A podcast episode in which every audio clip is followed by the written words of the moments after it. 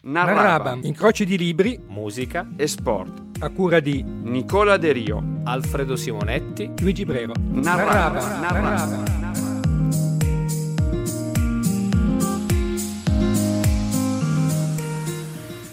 Buon pomeriggio pubblico di Narrabam, buon pomeriggio pubblico di Radio Ugi, siamo tornati noi, il trio di Narrabam, Nicola De Rio, Alfredo Simonetti e Luigi Brero per un'altra puntata, ormai l'estate ci si avvicina, siamo sempre più accaldati, pensate voi non lo potete vedere, Luigi Brero in canottiere, maglie e pantaloncini perché lui è sportivo, dentro invece Alfredo, il nostro grande Alfredo, è abbronzatissimo come, come al solito, io sono quello che sono, decidete voi. Ragazzi come state? Molto bene, grazie, grazie Nicola, ciao Luigi, ciao a tutti, ciao a chi ci ascolta. Tu Luigi? Non hai freddo con la Tutto a canottiera? posto, Ah, ciao no. ragazzi, accaldato ma contento per, perché stiamo avvicinandoci a un, a un evento importante. Un evento importante, guarda, sei già sul pezzo Luigi, t- attenzione perché Luigi proprio va, va dritto al sodo. Sì, un evento, ehm, o meglio, un evento va bene, ma noi oggi parliamo di un argomento, visto che eh, dell'evento che intende Luigi arriveremo a parlarne. Noi parliamo di un argomento che è forse uno degli sport più amati in tutto il mondo, parliamo del calcio, perché è vero, tra poco ci saranno i campionati europei, e, eh, però noi abbiamo voluto nel- nella tradizione di Narrabam raccontare alcune cose particolari, raccontare alcuni diciamo aspetti magari non così eh, noti, soprattutto i personaggi del passato, ok? Perché ci sono molti campioni oggi che giocheranno, che giocheranno a breve in questo campionato, però noi abbiamo anche, eh, come diceva quel detto, noi eh, siamo seduti sulle spalle dei, dei giganti, anche dal punto di vista calcistico, ma lo vedremo, e anche delle gigantesse, non so se, dice, se si dice così, ma perché parleremo anche di calcio femminile che sta sempre di più prendendo piede fortunatamente per le nostre giocatrici. Prima però, visto che parliamo di calcio e visto che nella storia del calcio, o meglio della musica, si è parlato anche molto di calcio, io vi faccio ascoltare una famosissima eh, canzone che si presenta da sola. Io non dico nulla, faccio solo che far partire la base. Sole sul tetto dei palazzi in costruzione. Ma quanto è bella la leva calcistica della classe 68 di Francesco De Gregori, ogni volta mi fa emozionare. Eh, Non mi avete sentito cantare per vostra fortuna, ma mi fa anche molto Io ci cantare. tengo a queste- precisare una cosa Nicola, che Dimmi. nel 68 ero già nato, c'ero. Eh, Lo c'ero. so, lo so, ma secondo me poteva intitolarsi Alfredo non aver paura di tirare un calcio di rigore. Va bene, bellissima canzone che, come abbiamo detto, introduce il tema del calcio, però lo facciamo a, come abbiamo detto, a modo nostro, nel senso che iniziamo a parlare invece non del calcio maschile che molti seguono, che conoscono, molti forse anche tutti, ma lo facciamo del- per parl- parlando del calcio al femminile perché uno perché siamo dei cavalieri, noi siamo dei bravo, diciamo così, Dei gentleman. dei gentleman, bravo, ecco non mi veniva la parola, soprattutto Alfredo, come avete capito. Ma lo facciamo anche perché è uno sport che sta veramente riscuotendo un grande successo. Luigi, tu che sei un esperto anche di, di donne e di calcio, di v- vedi tu poi unisci tu i fattori come più ti Di calcio, piace. cominciamo di Ok, calcio, Va bene. Eh, il campionato di calcio femminile è giunto alla sua 54esima edizione, giusto?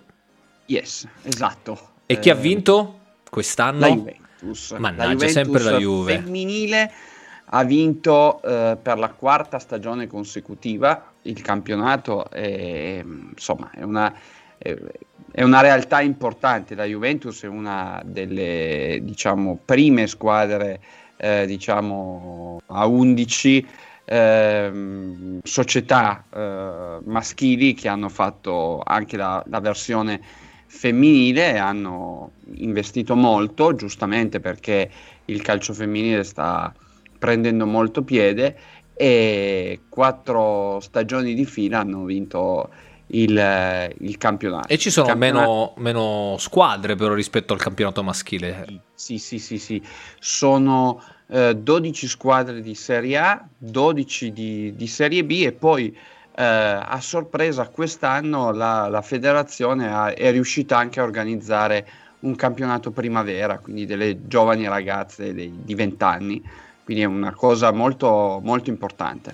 Bene, che tra l'altro io mi ricordo perché sono un appassionato di calcio, però mh, avevo così con curiosità seguito nel 2019 anche i mondiali di calcio femminile in cui l'Italia è andata abbastanza bene per essere diciamo un esordiente in questo, in questo sì, campionato. Perché noi nel, ai mondiali è solo la terza partecipazione, era una nazionale molto molto giovane la, la capitana era, e, era ed è tuttora la Saragama, che è anche capitana della Juventus femminile. Ci siamo fermati purtroppo eh, ai quarti di finale contro l'Olanda. Eh, il nostro commissario tecnico è Milena Bartolini, ma avevamo una squadra di tutto rispetto, abbiamo fatto un girone meraviglioso. Io ehm, a me piace molto il calcio femminile, in, primo perché per chi non, non sa molto de, di, di, calcio è molto utile vedere il, il, calcio femminile perché si capisce molto il, il calcio in senso generale e poi giocano anche bene. Insomma. Sì, ho visto alcune, alcune partite, non, non, tantissime, però c'è Ecco, una cosa che voglio dire, che eh, in questo includo anche Alfredo Se, ha visto mai delle partite, io ho ritrovato nel calcio femminile seguito in, eh, in, in modo anche abbastanza allargato un entusiasmo, una partecipazione che mi sembra di ricordare, eh, se vogliamo, la, l'emozione, le, le, le chiamiamola empatia, il coinvolgimento di un calcio del passato, un calcio forse un po' più... Ehm, eh, scevro da certi meccanismi prettamente Nostalgico. commerciali. Sì, non lo so, l'ho trovato più passionale. Non so, Alfredo, tu cosa ne pensi? Che sei uno che ne ha viste tante di partite. che ne ha viste tante nella vita. um, ma hai perfettamente ragione, credo che ci sia nel calcio femminile ancora tutta quella eh, spontaneità, quella, eh, non, non, mi vengono adesso in questo momento i termini, comunque quella genuinità che era presente eh, all'inizio, comunque diciamo anche 30-40 anni fa nel calcio maschile e che oggi invece eh, si è un po' perso, ormai eh, come può confermare il nostro esperto sportivo Luigi, Oggi per vincere eh, devi innanzitutto avere tantissimi soldi. E ormai le più grandi squadre al mondo, quelle che vincono la Champions, quelle che vincono i campionati, molto spesso non appartengono nemmeno più a imprenditori del loro paese, ma sono in mano prevalentemente a eh, grossi miliardari arabi o russi Cinesi, o americani. come abbiamo visto in alcune squadre qui italiane, e poi soprattutto per non entrare troppo nel dettaglio, diciamo, nella polemica, eh, però è polemica di, di, di, questi giorni, anche l'influenza che possono avere per quanto riguarda le scelte dei giocatori i, ehm, i procuratori, che sono di fatto dei mh, mm, una sorta di manager, se vogliamo, di, di questi calciatori che eh, dei guadagnano... gestori. Sì, sì, dei gestori che tra l'altro guadagnano anche un sacco di soldi, ma non volevo entrare in questo, però ci sta perché il discorso legato alla, al commercialità ormai del, de, della passione calcistica è, è, a tema. Ma facciamo un passo indietro perché si ha notizia del calcio femminile, Luigi sarà d'accordo, eh, diciamo alla fine del, dell'Ottocento, 1895 il primo incontro ufficiale Esatto. E tra l'altro, eh, a dare la spinta, questo è curioso, a dare la spinta alla presenza femminile nel mondo del pallone fu paradossalmente la prima guerra mondiale, eh, mentre gli uomini esatto. erano lontani al fronte, quindi a combattere una guerra, una tra forse le più sanguinose eh, del, della storia recente della, dell'umanità, eh, le donne lavoravano in fabbriche, nelle pause o dopo il lavoro si ritrovavano e alcune di loro giocavano a calcio formando squadre legate alle aziende, quindi c'erano delle squadre eh, che ne so, del, delle lavoratrici del ferro piuttosto che... Era già un, diciamo, era già un dopolavoro. Diciamo. Esatto, esatto. È una forma di... Ma d'altra parte eh, questa è la dimostrazione come il calcio è anche un, um, uno sport... Eh, quando non sai cosa fare, dai due calci al pallone. Sì, sì, ma poi eh, crea chiaramente gruppo, fa, fa crea lo spirito di squadra, come, come si dice, e permet- permise, diciamo, all'epoca le, di, di, reagire anche a un periodo di guerra che chiaramente sarà stato eh, decisamente eh, sofferto e sofferente in, in, quel periodo.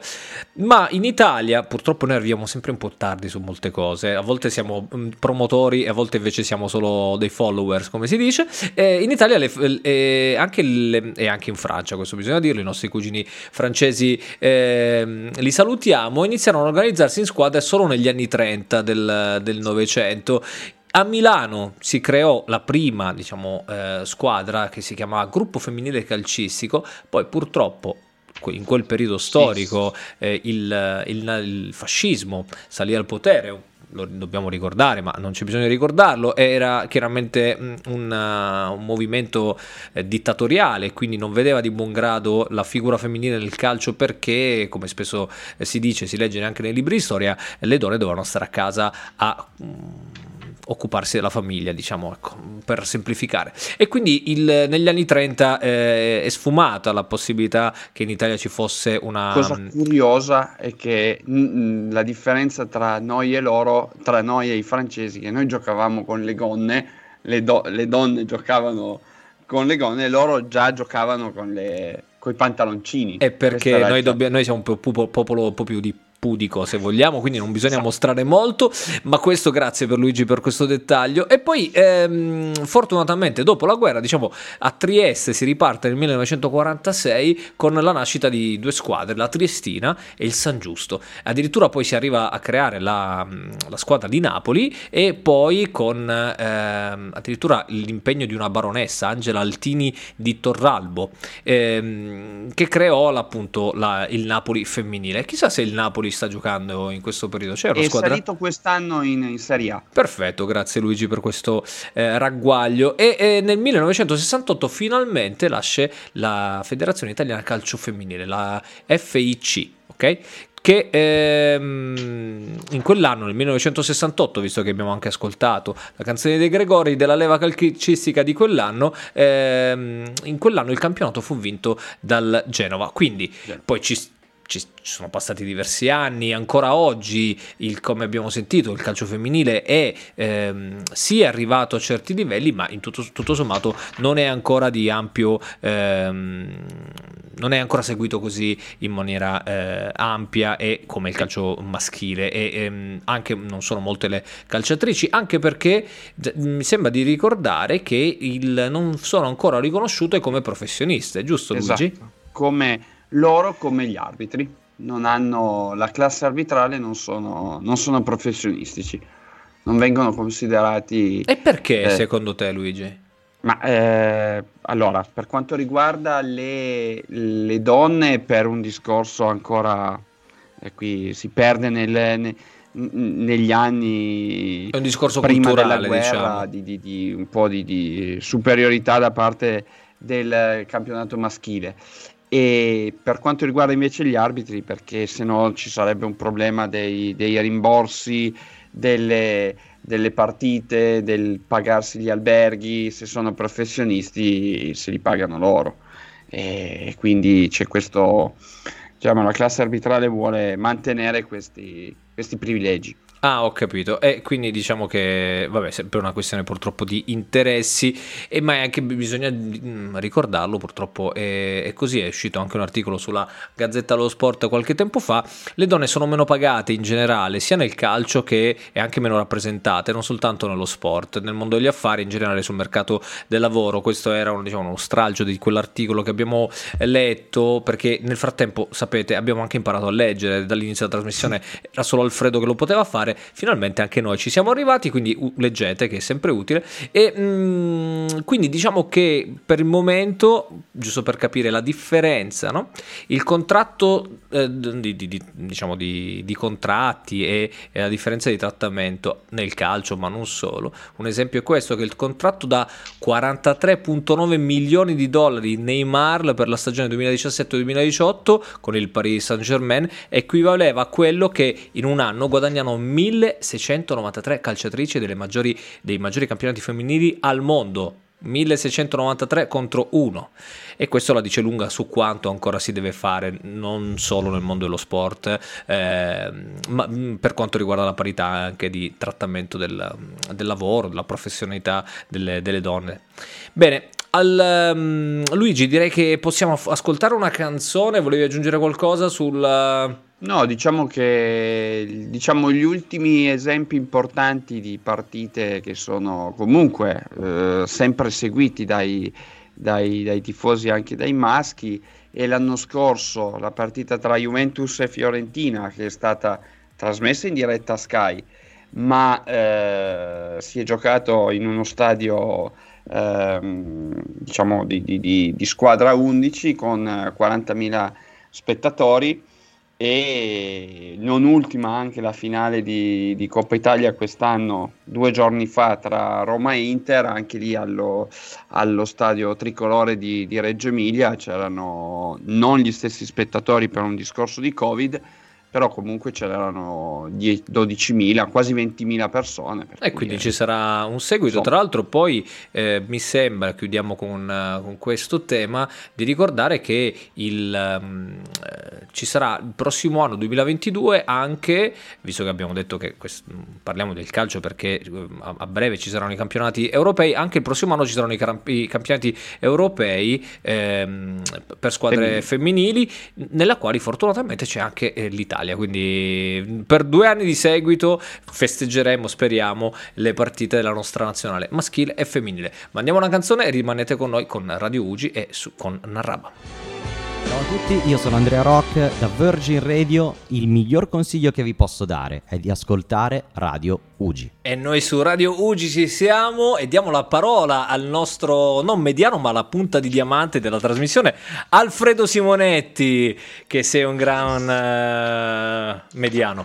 Eh, come stai Alfredo? Vedo che nella, la canzone ti è piaciuta molto. Diciamo. Molto, molto, molto. Poi mi sono distratto con dei pensieri, ma... Eh, Pensiero stupendo cantava cantava qualcuno tempo fa. eh, esattamente. Ma torniamo, torniamo, a noi perché abbiamo introdotto il calcio al femminile, però noi grazie anche alla, al fatto che tu sei una persona molto saggia e esperta, eh, ripercorreremo le vicende di una grande formazione eh, calcistica che tuttora, nonostante siano passati diversi, molti anni, ehm, fa ancora diciamo, battere i cuori. Il grande Torino, giusto? Tra l'altro tu hai anche passione sportiva. È giusto, giusto. E Ehm, parlerei e partirei da, una, da, un giorno un po' lontano.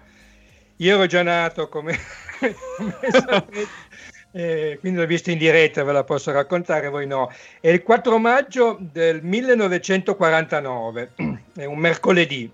Mm. Ed è un giorno che mm, lo sport si ricorderà per sempre. A Torino il tempo è pessimo, strano perché in genere a maggio fa abbastanza bello e all'aeroporto, all'epoca non c'era ancora Caselle, ma c'era Torino Air Italia, stanno attendendo un aereo. La torre di controllo comunica al comandante che incredibilmente nella storia vedremo ha un cognome che proprio la vita è, è, una ruota in qualche modo concatenata che si chiama Meroni di, di cognome esatto. e comunica appunto al colonnello Meroni ehm, che mh, la situazione meteo è un po' difficile. Esattamente dice nubi quasi a contatto col suolo, rovesci di pioggia, forte libeccio con raffiche, nebbia fitta, visibilità orizzontale scarsissima, 40 metri. Quindi come potete capire che i miei cari Luigi eh, non si vedeva granché, diciamo. Il tempo era veramente terribile. Sono le 17 del pomeriggio, più o meno quest'ora. L'aereo che sta arrivando è un trimotore della Fiat, all'epoca la Fiat non faceva solo la 500 ma faceva anche gli aerei e ha 31 persone a bordo. Sta sorvolando la collina di Torino, eh, per chi non è di Torino, Torino ha diciamo alle sue spalle verso sud-est eh, la, la collina. Su questa collina c'è una famosa basilica costruita poi Nicola che sa tutto di storia vi, racco- vi ricorderà nel 1706 che... se non ricordo male è stata costruita. Eh, è, nel, è, la basilica di Superga. Qui sono molto importanti certi numeri. La basilica di Superga sta a 669 metri di altitudine sul livello del mare. Ehm, il pilota Meroni eh, è convinto di essere sui mille metri di altitudine eh, per essere, ed è indirizzato verso l'aeroporto. Invece, ahimè, lui non lo sa, ma sta volando a un'altitudine di 600 metri, quindi 60 metri più basso della Basilica di Superga. Eh, nessuno saprà mai il perché di questa convinzione, probabilmente l'altimetro non funzionava, non lo sapremo mai. Alle 17.03 l'aereo esegue una virata verso sinistra, mette in volo il pilota eh, all'orizzontale allineato per prepararsi all'atterraggio e si va a schiantare contro il terrapieno posteriore della Basilica di Superga. Di fatto il pilota credeva di avere la collina di Superga alla sua destra, se lo vedi invece sbucare davanti all'improvviso e andando a circa 180 km all'ora con quei 40 metri di visibilità non può fare nulla. Questo è il giorno in cui su quell'aereo eh, che cade, muoiono tutti 31 passeggeri, viaggiava il Grande Torino e viaggiava di ritorno da un viaggio a Lisbona per un, fra l'altro un amichevole contro il Benfica per beneficenza. Morirono tutti, morirono i cosiddetti invincibili. Mi batte un po' il cuore, sono un po' emozionato perché io insomma... Ti credo, nato, ti credo. Ecco, sono del, del, toro, per me il calcio è il toro e, quindi mi fa un po', mi fa un po emozionare eh, muore il portiere Bacicalupo, il corredor Gabetto, la mezzala Loi, che il capitano della squadra Valentino Mazzola, che furono proprio i partecipi perché adesso purtroppo questa volta non possiamo per mancanza di tempo eh, dire anche il perché il grande Torino è diventato così grande, eh, che, eh, vincendo cinque scudetti di seguito, se fosse stata la guerra ne vinceva anche di più, perché c'era proprio uno schema di gioco, ma non voglio entrare perché magari, magari Luigi poi ne fa un cenno dopo. Eh, si svolgono i funerali, pensate che a Torino, al Duomo, dove si svolgono i funerali, saranno presenti oltre mezzo milione di persone. Caspita. Stiamo parlando del 1949, quindi la popolazione di Torino non era eh, come quella di oggi, quindi sono venute tantissime persone da fuori. Eh, il Torino fu proclamato vincitore a tavolino dal campionato e, e le ultime quattro partite le, eh, le, fece con, schierando una formazione giovanile, così come fecero anche le, le squadre che incontrò, fra l'altro tutte partite che, che, vinse, ma certo non era quello l'obiettivo. Chiudo questa, questa pagina molto emozionante con le parole che Indro Montanelli, il mm, mm, giorno successivo, scrisse, il giorno successivo ai funerali, scrisse sul Corriere della Sera. Gli eroi sono sempre immortali agli occhi di chi in esse crede e così i ragazzi crederanno che il Torino non è morto, è soltanto in trasferta. Bellissime parole, bellissimo racconto che hai fatto Alf. In effetti io che, sai, sono non sono del toro, ma non, sono, cioè, non tengo la pelle d'oca. Ragazzi. Esatto, mi è venuta la pelle d'oca e eh, penso che sia sempre bello ricordare anche questa parte triste di storia, no? E per molti che abitano a Torino, che sono eh, andati anche alla Basilica di Superga, che eh, eh è stata costruita nel 1700 diciamo, iniziato i lavori nel 1715 grazie a Juvarra, famoso architetto dell'epoca. Girando intorno alla basilica si troverà la lapide che li ricorda, che ricorda appunto gli invincibili. Ed è un momento molto bello e bello perché è bello il posto, anche se ci ricorda qualcosa di triste, è bello perché al mattino vi, vi, dico questa cosa se volete andare lì come momento suggestivo. E, mh, all'alba, soprattutto d'estate, il sole sorge e lascia cadere i suoi raggi proprio eh, sul. Uh, le prime luci sulle, sulle, lapidi e quindi che si colorano di, di, un rosso che è appunto il colore tipico dell'alba. E c'è anche tra l'altro una piccola colonia di gatti lì intorno che, che se volete potete anche raggiungere e, e accarezzare. Questo è un motivo in più Nicole è proprio innamorato si vede. Eh sì ma io sono innamorato le, porta, le porta lì le, le, le, le no no no. ragazzi so. tra l'altro immagino che userai la cremagliera, bellissima, no? Giusto. No, sono- l'ultima volta sono andato in macchina perché era troppo presto, l'alba era ancora chiusa, ma non era quello il punto, è un bel posto in andarsi in generale. bici. Esatto, adesso magari riesci- riuscirò anche ad andare in bici. Luigi, eh, prima di mandare una canzone, un tuo piccolo pensiero su questo grande Torino che anche, anche per te la tua Allora, squadra io nel cuore. come diciamo. Alfredo ho, ho il, ho il- ho il- ho il toro nel cuore, per cui eh, ogni mia parola sarebbe mh, troppo poco per, per loro. Dico solo questo, io mi ricordo che eh, mh, mia nonna qualche anno fa, eh, che non era assolutamente ehm, una tifosa di calcio, però eh, mi ripeteva che quel giorno è stato uno shock per tutta l'Italia perché eh, il Grande Torino eh, era importante eh, per quell'epoca, per la rinascita, per il cambio dopo la guerra, era, era importante per...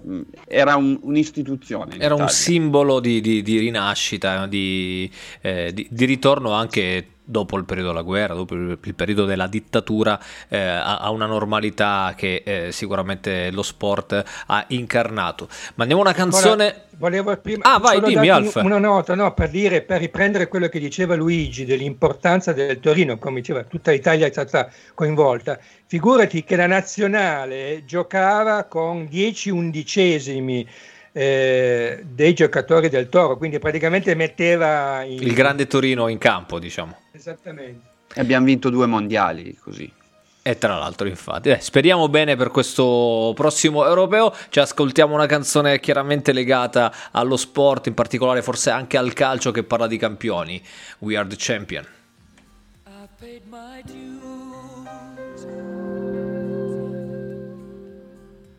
Ed era We Are the Champion, The Queen. Noi siamo tornati in, in diretta per parlare di un altro campione legato in qualche modo al Toro, non al Grande Torino, ma sicuramente a una grande squadra come il Toro. Parliamo di Meroni, giusto? Assolutamente. Sì. E- ecco, non lo so chi deve, se Vai. vogliamo par- Vai tu, Vai, Alf, fai tu, Alf, perché Vai, vai tu, tu l'hai con- anche conosciuto, mi sembra, no? Ah, Eh, sì, sì, Gigi ero- Meroni. Eri vicino di casa. Era vicino di casa, Ero, certo. vicino, ero vicino di casa, si abitavo anch'io alla Crocetta, dove purtroppo beh, Meroni non è quel- lo stesso pilota eh, Esatto. di prima, è un altro Meroni che circa più o meno vent'anni dopo, a ottobre dopo una partita, eh, mh, poi vi dirà meglio Luigi significato di Meroni per, per il Torino di oggi. Questo è un ragazzo giovane e non so se posso usare il termine sfiga, ma eh, questa è... eh, Sfortuna, dai, sfortuna. tratta- chiamiamo sfortuna. Eh, torna a casa, fi- è fil rouge, eh, probabilmente, probabilmente sì, c'è un po'. D'altronde ti- se uno è tifoso del toro perché ama la tragedia, è un po' shakes- shakespeariana. La sofferenza, essere diciamo. Torino, torinisti, quando tu in una... eh, Sapete che si diventa tifoso elementari fondamentalmente. Allora, tutte le facce rubiconde, eh, Giolive, eccetera, eccetera, sono tutti juventini. eh, se invece c'è un più riflessivo, più, più c'è già un po' di tragedia, è del toro. Ah, Normalmente è un rapporto di 1 a 10, no? oltre all'intelligenza. Ma questo non è- Meraviglioso. No, no, no, no, no, no, non è vero. No, dai, no, però non, non, è così, no. iniziamo È perché la sennò poi tragedia, il senso della tragedia. eh. salutiamo anche gli Juventini all'ascolto, dai. No, no, ma di fatti scherzavo sull'intelligenza, evidentemente.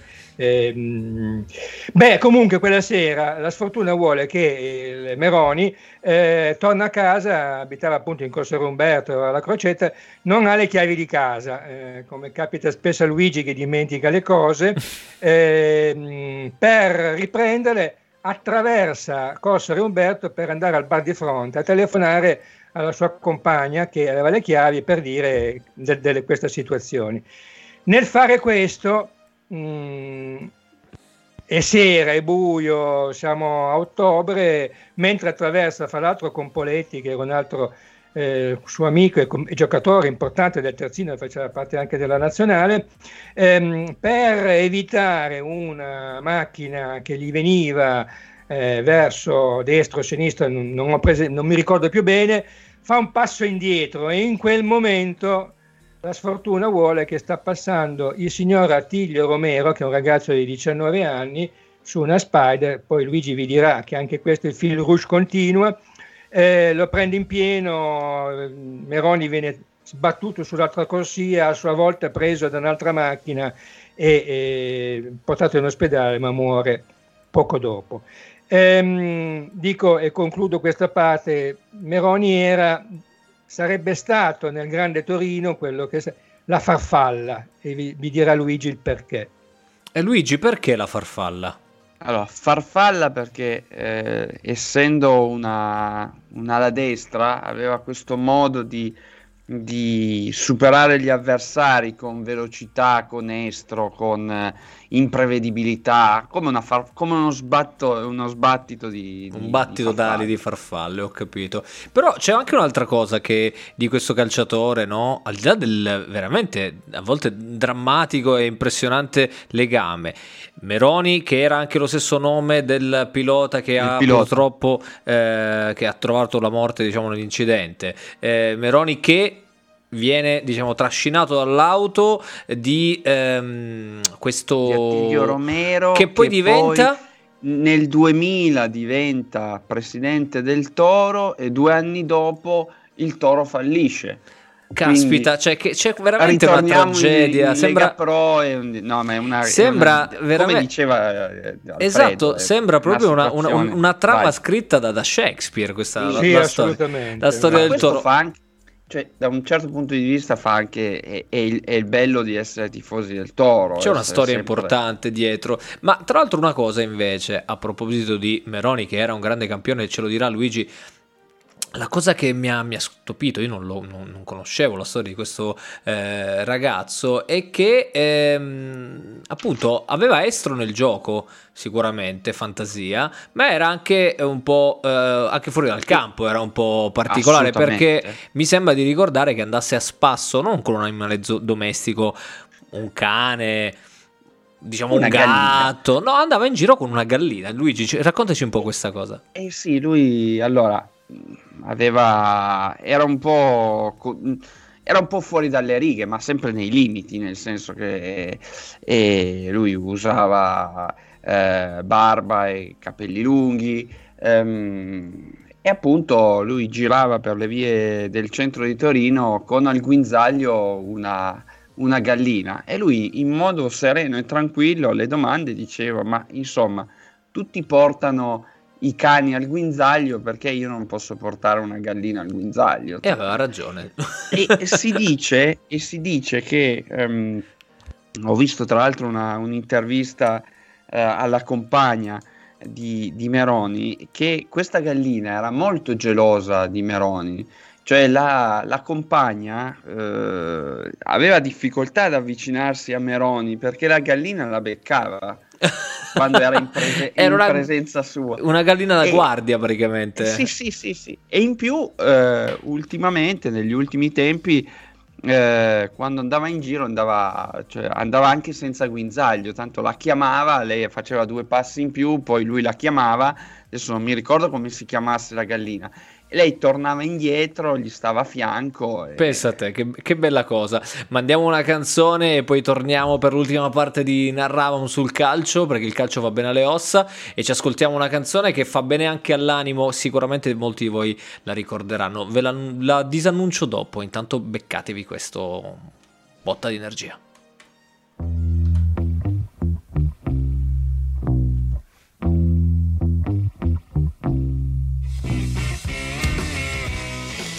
White Stripes, Seven Nation Army, canzone che ha, grazie anche a questa canzone ci ha fatto eh, ricordare quel 2006 quando abbiamo vinto i mondiali, e, ma non solo, poi anche molte altre partite, molti altri successi, non solo della nazionale.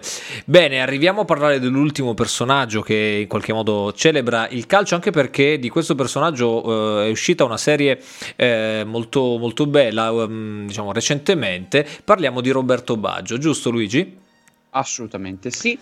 Allora, eh, Baggio nasce mh, a Coldogno nel 1967, quindi un anno della morte di Meroni. eh, Io l'ho visto nascere.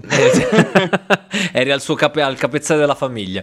E eh, raccontaci un po' velocemente, Luigi, che Uno abbiamo dei- gli ultimi minuti a molto disposizione. velocemente è, un- è uno dei più estrosi e meravigliosi giocatori i- che l'Italia ha mai avuto. Direi che dopo di lui c'è solo Pirlo come invenzione e qualità. Lo chiamavano il Divin Codino anche, Il giusto? Vincodino, sì, sì, sì, sì. Poi ci, ci direi perché, ma mm, raccontaci poi in breve qual è stata la sua carriera, Luigi. Ma in breve lui eh, comincia nel Caldogno, poi passa alla, all'Arenrossi Vicenza ehm, nel- in, eh, in Serie B, eh, di lì viene diciamo al, al suo momento migliore dove eh, riesce a farsi vedere ehm, dai grandi club. Ha un grave infortunio mh, sfortunatamente al ginocchio ehm, viene operato in Olanda. Mh, da qui eh, passa alla, alla Fiorentina diciamo che nella Fiorentina è dove sboccia definitivamente nella Fiorentina eh, partecipa ai mondiali quei famosi mondiali di Italia 90 Notti magiche, sì, sì, me li Esatto, ricordo. le notti Anch'io c'ero, magiche. diciamo. esatto, bellissima canzone eh, Nannini, eh, dove segna uno dei più bei gol eh, di quell'edizione che tra l'altro eh, come edizione dei mondiali se la gioca con il famoso gol di Maradona nell'86, dopodiché eh, dopo i mondiali passa alla Juventus, una, un- diciamo uno scambio che è stato fatto nella notte perché tra Fiorentina e Juventus non, non- non corre buon sangue per una cifra monster di- per quell'epoca. Dopodiché nella Juventus eh, vince un campionato, una Coppa UEFA, una Supercoppa, vince tutto quello che c'era da vincere, dopodiché passa per varie squadre italiane, la- le più importanti Inter e Milan, chiude la sua carriera tra Bologna divertendosi sia a Bologna ma soprattutto a Brescia con Mazzone in panchina, Grande Carletto Mazzone. Carletto Mazzone che ho letto anche un libro ultimamente divertentissimo. E... Allora leggi. Eh, abbiamo Eh, detto sì. Alfredo Ah, che abbiamo eh, iniziato a leggi, leggere grazie a te. cioè. Ah. siamo- Grazie, grazie a te. Questi, questi se vogliamo, che visto che quasi assieme, posso dire, visto che è quasi finita la stagione di Narrabam, diciamolo, c'è- c'è- c'è- se c'è una cosa che ci portiamo a casa, oltre alle tante belle storie che abbiamo raccontato, anche la capacità di leggere, tra virgolette, anche di raccontare le cose. Quindi grazie Alfredo per questa esperienza, Grazie, diciamo. E quindi diciamo che, scusami Luigi, abbiamo per concludere, grande Sì. campione, di Vincodino, la cosa che vinse anche il pallone d'oro, no? Eh, il più alto riconoscimento per un calciatore nel secondo, 1900 secondo italiano, anzi il terzo con Cannavaro, poi dopo il 2006. Esatto, nel 1993 ha segnato 205 reti Ed è che il, diciamo, il quarto, mi sembra, calciatore italiano che ha segnato di più nel- nella Serie e A. adesso vive in Argentina in Sì. mezzo alla natura perché ha una fattoria. Ora, la Esatto. cosa che di solito rico- si ricorda spesso come particolarità, oltre ad essere un grande campione, è che lui si è avvicinato mentre giocava, diciamo, nel- nelle file del Vicenza, quindi abbastanza giovane, si è avvicinato a, quel- a questa religione che poi è anche eh, una, una filosofia di vita, che è il buddismo, no? Dopo il suo primo infortunio al ginocchio. Esatto, che- e, e- allora il buddismo, diciamolo per eh, chi non lo sapesse, ehm, tra l'altro conta ancora oggi 300 milioni di praticanti. E poi il buddismo è una religione, ma anche un pensiero filosofico, fisolo- filosofico, scusate, fisiologico, stavo per dire, filosofico, è una dottrina di vita, una, una una dottrina di vita che eh, alla base di questo appunto questo pensiero c'è l'altruismo, il non attaccamento ai beni materiali, la compassione e la pace interiore, in modo da un modo di percorrere la via dell'illuminazione secondo gli insegnamenti del Buddha, il Buddha che è stato è vissuto eh, eh, 2500 anni fa. E queste caratteristiche, altruismo, non attaccamento ai beni materiali, hanno, eh, per chi conosce e chi non lo conosce, eh, gli consiglio vivamente di vedere la serie eh, TV, ehm, hanno contraddistinto anche il suo atteggiamento in campo e anche il suo, eh, una volta finita la, la, sua carriera, allontanamento dall'ambiente calcistico che eh, più, mm, più, volte l'ho anche ricordato in qualche intervista, lo ha, eh, dopo la fine della carriera, non l'ha più considerato come proprio e, ed era quell'atteggiamento per chiudere la puntata che abbiamo anche in qualche modo eh, segnalato all'inizio, cioè una, una, un, un, allontanamento dai principi e dai valori del calcio, eh, di solidarietà, di diciamo, attaccamento alla maglia, alla squadra, perché si è invece più direzionato verso un discorso eh, di affari, di consumo, di arricchimento. E questo è una delle tante riflessioni eh, che ci ha mh, fatto scegliere Roberto Baggio come esempio, non solo di campione in campo, ma anche fuori campo. Bene, io ringrazio Luigi, ringrazio Alfredo, noi Grazie ci ritroviamo alla prossima puntata, una puntata pazzesca, vedremo, rimanete con noi, vedrete il perché, racconteremo e ospiteremo un, un, un personaggio, anzi una, una donna eh, straordinaria, legata anche allo sport e legata a Ugi. Grazie ancora a tutti gli ascoltatori, rimanete con Radio Ugi, rimanete con Narrabam e alla prossima. Buona serata.